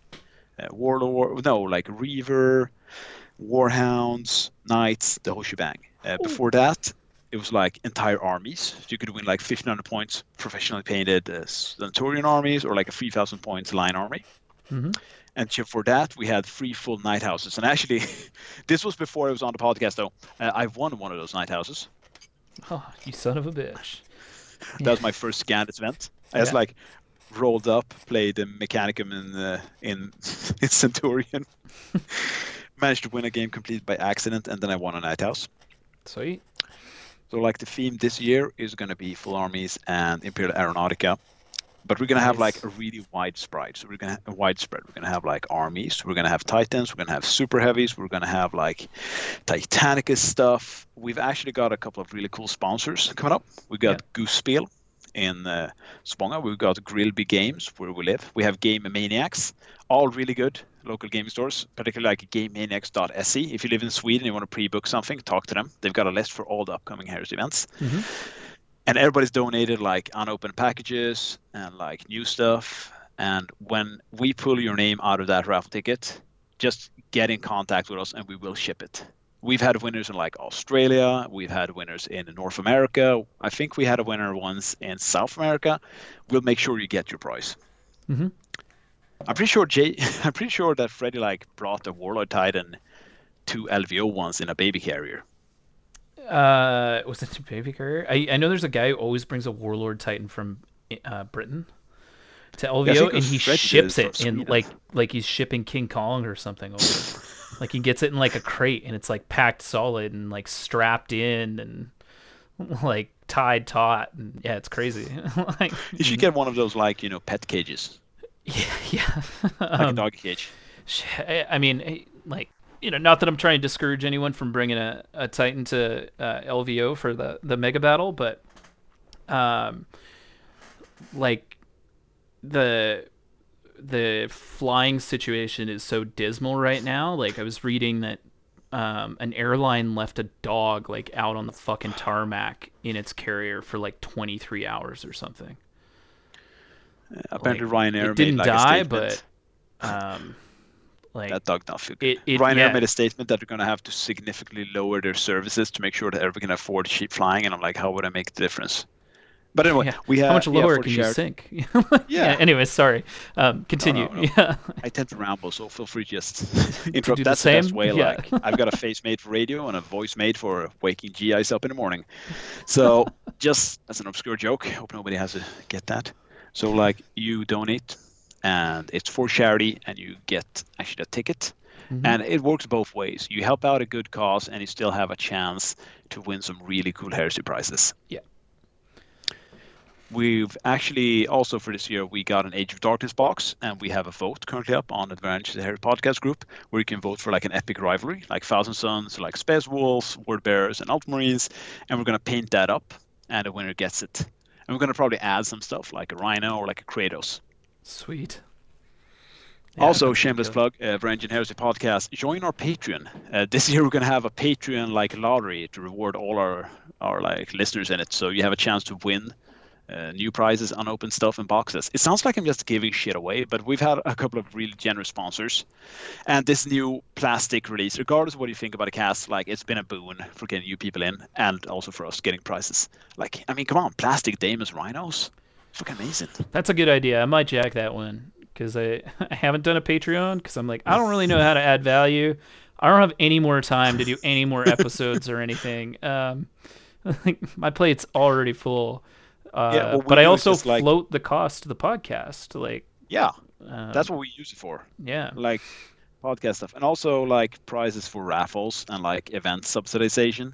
Yeah, and, yeah, like, that's we're, brilliant. Like, we're gonna we're gonna do a test print of like jackets or like I don't know sports stuff or blazers.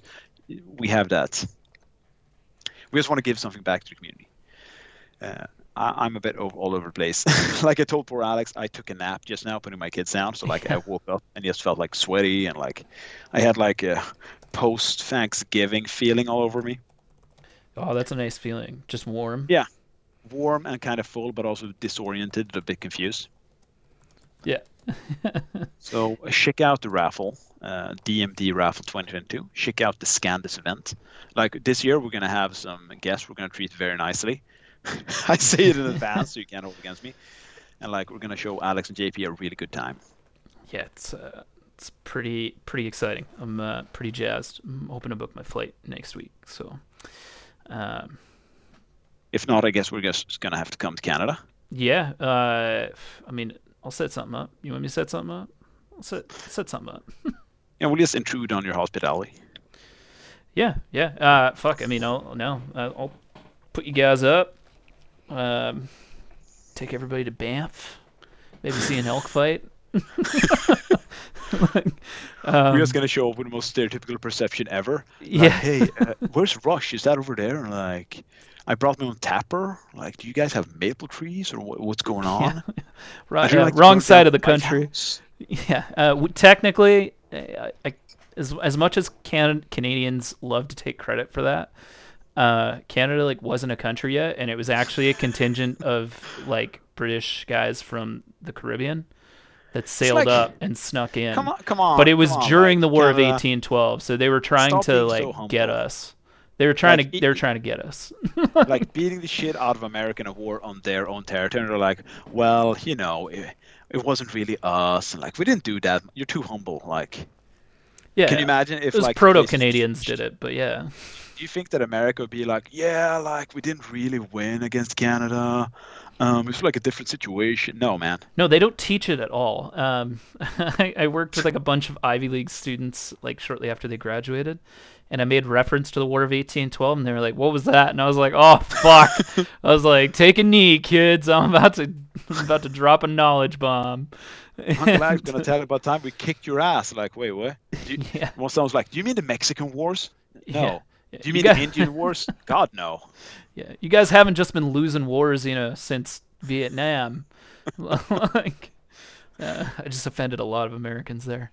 Um, one might I have mean, to get edited out.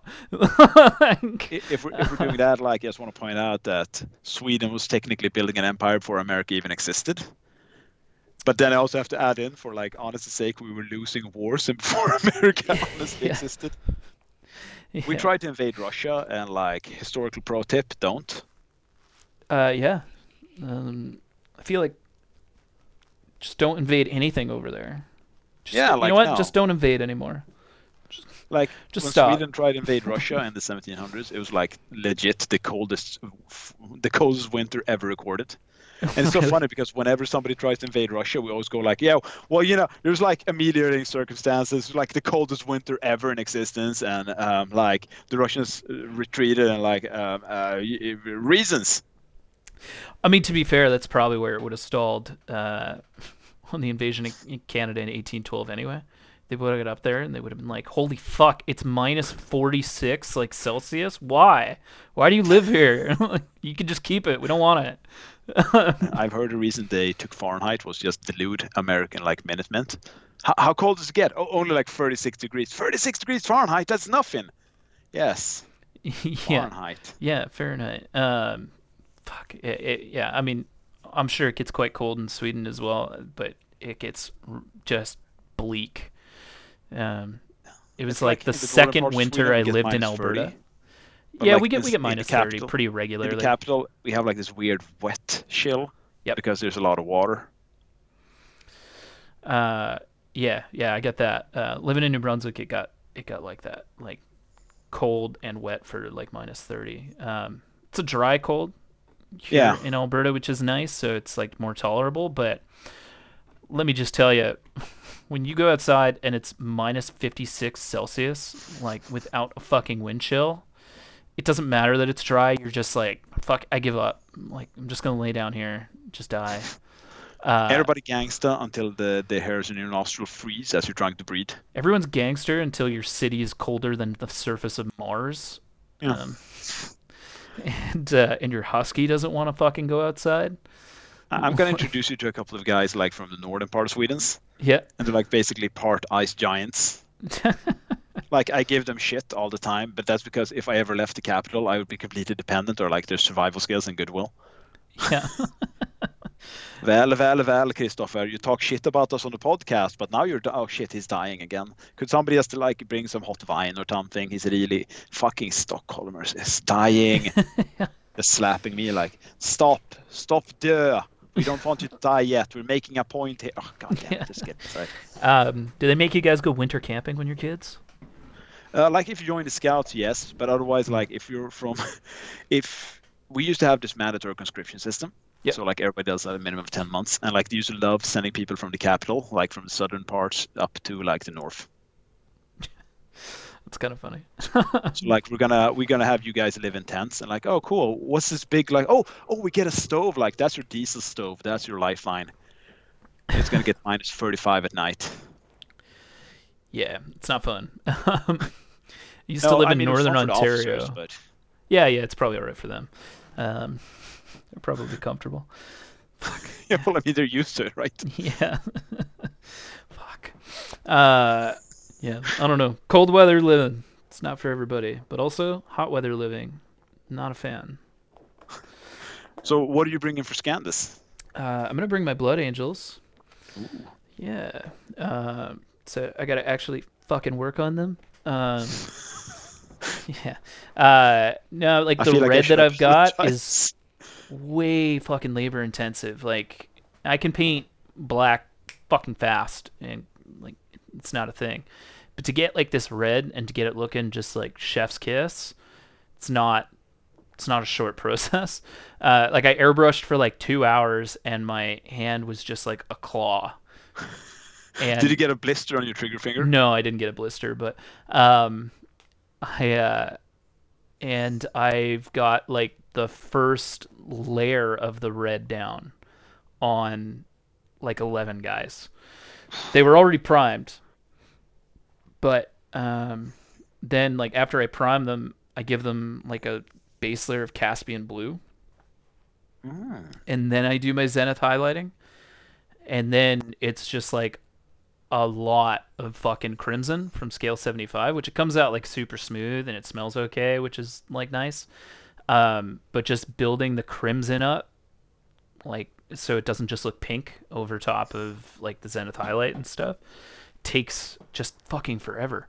Um and but I mean it creates like a really good like dynamic shade, which is nice. Um but uh um at, at once once you get through that part, it goes pretty quick, because then uh you know then I just kind of highlight within that with the the primary red, and and then I warm that up with like golden flesh and vanilla vanilla white and uh and orange. um And so it kind of builds up in that direction. And then I deepen the shadows with Prussian blue and black ink mixed together. Oh. And then uh, and then I give it a filter layer of primary red to just blend it all over. So it creates like this really saturated, really like luminous red with really sort of like deep shadows. Um, and it looks really, really nice. And it keeps the warmth through the filter layer, but without having, you know, kind of that like hard breaks in the um in the uh like the layers, I guess. Um so it looks smooth, it looks nice, uh but it looks somewhat grimdark without going like full, you know, just staining it with enamels or oils. Um and uh yeah, I don't know, it, it looks super good. Um and it's gonna look awesome all on the table. Uh, but I've also been, like, heavy on fucking converting them and stuff. Like, I've got a crazy command squad that's all fucking bespoke and took me, like, a full weekend to build, like, six models. And then I've swapped all of the heads on the Mark six Marines. I mean, I think you find, like, you find cheat, like, not cheat codes, you found detours. This is, like, my second or third metallic army I've done. Yep. Emperor's Children. And like what you learn pretty easily is that for medals, you're really better off just putting in an hour or two doing all the medals on your guy and like doing metallic layers in two thin layers or fin- two thin coats of metallic clear. Mm-hmm. And then you should really varnish it, because you are going to overpaint like either weapons or like holster or fucking whatever. Mm-hmm. And then then you have to do black and metal, but as soon as you get like to a certain threshold, you're like, yeah, this is going to look dope. But the road there is always like, what the fuck am I doing with my life? Yeah. Um, so I'm I'm doing like a good chunk in like metallics, like in gold metallics. Like I'm doing like Crimson Paladins all in metal. And uh, I heard that metals like come through better if they're on like a gloss black primer. Oh yeah. So I've got that, but I haven't start and I've got the gloss black down on them, but I haven't started because I'm fucking terrified.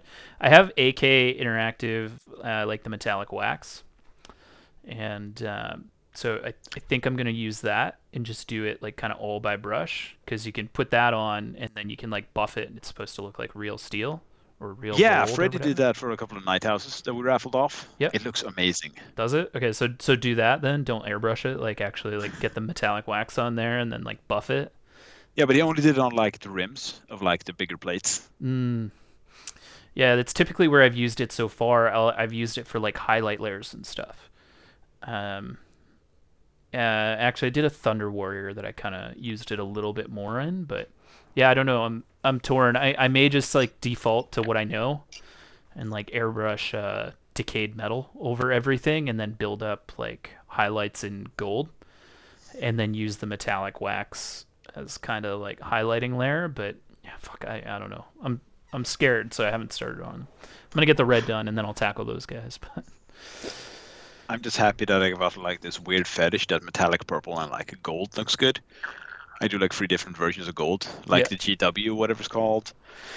Then do like some mellow down, and then I do this Vallejo True Metallics. Nice. And then maybe like some silver on the extreme. Like if you have the Eagle's yeah. Claw on the wing, I just use like some silver on the very furthest tips of the edges. Ooh. Yeah, that's nice. Used, uh, I think I used a lot of Peridot Alchemy in the in the gold for Fulgrim. Oh, that's hot. Yeah, and it looks pretty good. Maybe I'll just default to what I know. Just not fuck, not fuck with a good thing. um, but yeah. I told you about that, right? Like how if you follow our system, I'm also like, I do my Emperor's Children, and like, oh yeah, this looks nice. This is parade ready. Like they're really good. And then I start like doing shipping or whatever. I'm like, oh no, shit, I fucked up my life. Like what fuck am I doing? And then towards the end, it starts like coming together. Trying yeah. something new is always a bit of a process, but it tends to be worth it is what I was trying to say, I guess. In my own strange Swedish way. Yeah, that's true too. Um, maybe what I'll do is I'll get like a piece of, piece of uh, like just a shitty model or something. I'll base it in or prime it in that gloss black. I'll see if I can create like kind of mixtures with the, uh, with the steel, and if I can get it looking good, and then you know use the airbrush with just like some washes and filters and stuff to like create some depth and some interest, and then obviously oil, oil washes kind of at the end of it. Um, I, th- I think it can probably still come out and, and look pretty good.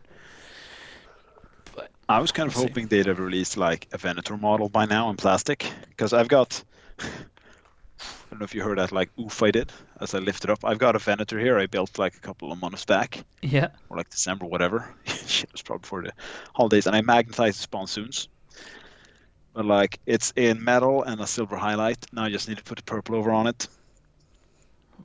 And I think that's the last thing I need to finish for Scandus. But I kept being distracted by my own like complete unwillingness just to paint like fucking Skaven models. Yeah, yeah, uh, I hear you. With the Mechanicum book coming out, I want to like work on Mechanicum again. So we'll see. Maybe I'll just do like a small Mechanicum allied detachment. Pack those in the bag too. Yeah, I've got like two two thousand points of Mechanicum, but I did them before I started using like. If this was way before I started using oils and like pigments properly, so I need to go back and like fix some stuff on them. Yeah, yeah, uh, I feel the same way. I've got a couple Castellacs that are just about done, and I'm just like, hmm, these could be better. Like, yeah, yeah. Um, That's where I am with like my Word Bearers. They look perfectly fine. It's just that like I should do some oils and like you know some recess shading on them, and all of these things I've learned since I painted that army, and maybe I'll just sell it. Yeah, yeah, there you go. I've thought about that with my Raven Guard a couple times because I've had them forever, and now they're like such a fucking hodgepodge of colors and shit. I'm just like, I should just fire sell these fuckers and get them out, but I don't know. That's I've had them for a while, like so I'll Alpha probably Legion, just keep them. But... Alpha Legion's always fucking so tempting too. It's really fun to paint, like yeah. classic metallic scheme. Yeah, yeah. Well, you you've, you got a real love for it, oh, and a real shit. penchant. Yeah. yeah. This sticker is coming apart. yeah. Oh no. Uh, okay. Well, maybe we'll uh, maybe we'll sign out there then. Um, why don't you just remind everyone where to find uh, everything from you, and then. Yes, the yeah. Varangian Heresy podcast, and then if you just Google Scandus twenty twenty-two, and everything should show up. Yeah. And don't fail me now, Sicker and Tank. Just like the entire left hand sort part of the hull is coming off. Oh no. Oh uh, well.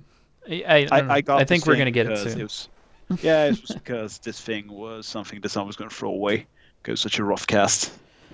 Yeah, yeah, that makes sense. Um, so check out Scandus twenty twenty-two, the Varangian Heresy podcast. Uh, if you have any questions, feel free. We can, if you like your international travel, we can probably hit you up with like an extra ticket. Ooh. There you go. You heard it here first. Extra ticket yep. if you're an international traveler. We'll treat you real good. Yeah. Right on. Okay. Thanks, Chris. I appreciate it. Uh, this has been awesome. Um, Thanks and, for having me on. Yeah. And uh, we'll probably be back with a wrap up, maybe. I don't know. I assume so. All right. See ya. And welcome back to the Death and Betrayal podcast.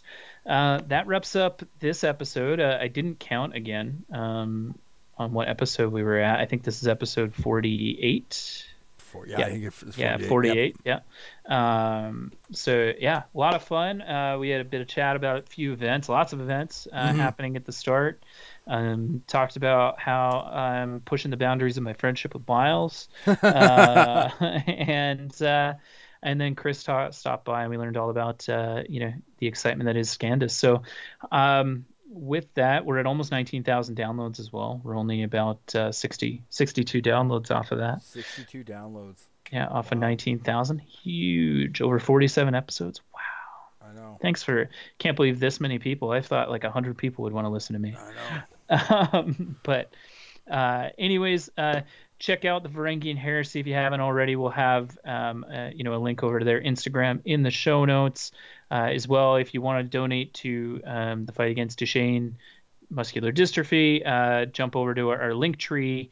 Um, I'll put the link tree in the show notes as well, but it is on our Facebook and Instagram. And then uh, I'll put a, a direct link.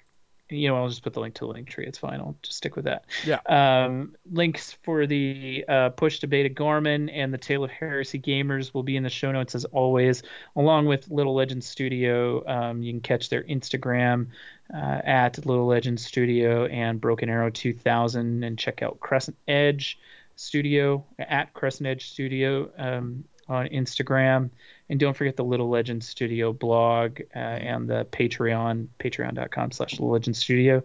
And there is a number of classes that are coming up as well, uh, which I meant to meant to shout out. Um, I'm going to jump over to that link right now so I can. And uh, we've got um, January twenty twenty-three, the Army Painting Masterclass in Canada, beautiful Montreal. Unfortunately, the same weekend as the Las Vegas Open, so I won't be there. But, I won't uh, be there. Check it out um, January uh, twenty-eighth and twenty-ninth, and it's at uh, Abyss. Uh, and it's spelt Abyss, but it's French, so it's Abyss. Abyss. Um, although I think it's missing an E to actually be in French. So anyways, but it's in Montreal. Uh, so go over there, check that out. I think there's still a few tickets available for that. Um, always exciting. Check out Unreal Wargaming Studios if uh, your pants are two inches short for our bases. Mm. And uh, make sure you check out Craig at Craig or the Barbarian before you jump over and jump on our Instagram at the D A B podcast, or follow us on facebook.com slash the DAB podcast. And if you would like us to do any listener lists, because actually we, ha- we haven't done those in a little while, no. um, jump on over to uh, our email, the death and betrayal at gmail dot com. Or if you've got any events that you'd like us to shout out, uh, like um, the one that I just talked about earlier in the show. I can't remember what it's called. Oh my God. And I can't find it on Facebook. I know it's in the push for Beta-Garmon. I'll just do that quickly. But I will have uh, links in the show notes to uh, the Ghost Planet Polterax as well. So mm-hmm. Renegade Wargaming's August Assault. Sorry, Autumn Assault. The Ghost Planet Polterax. So again, only about five tickets left at the time of recording for that.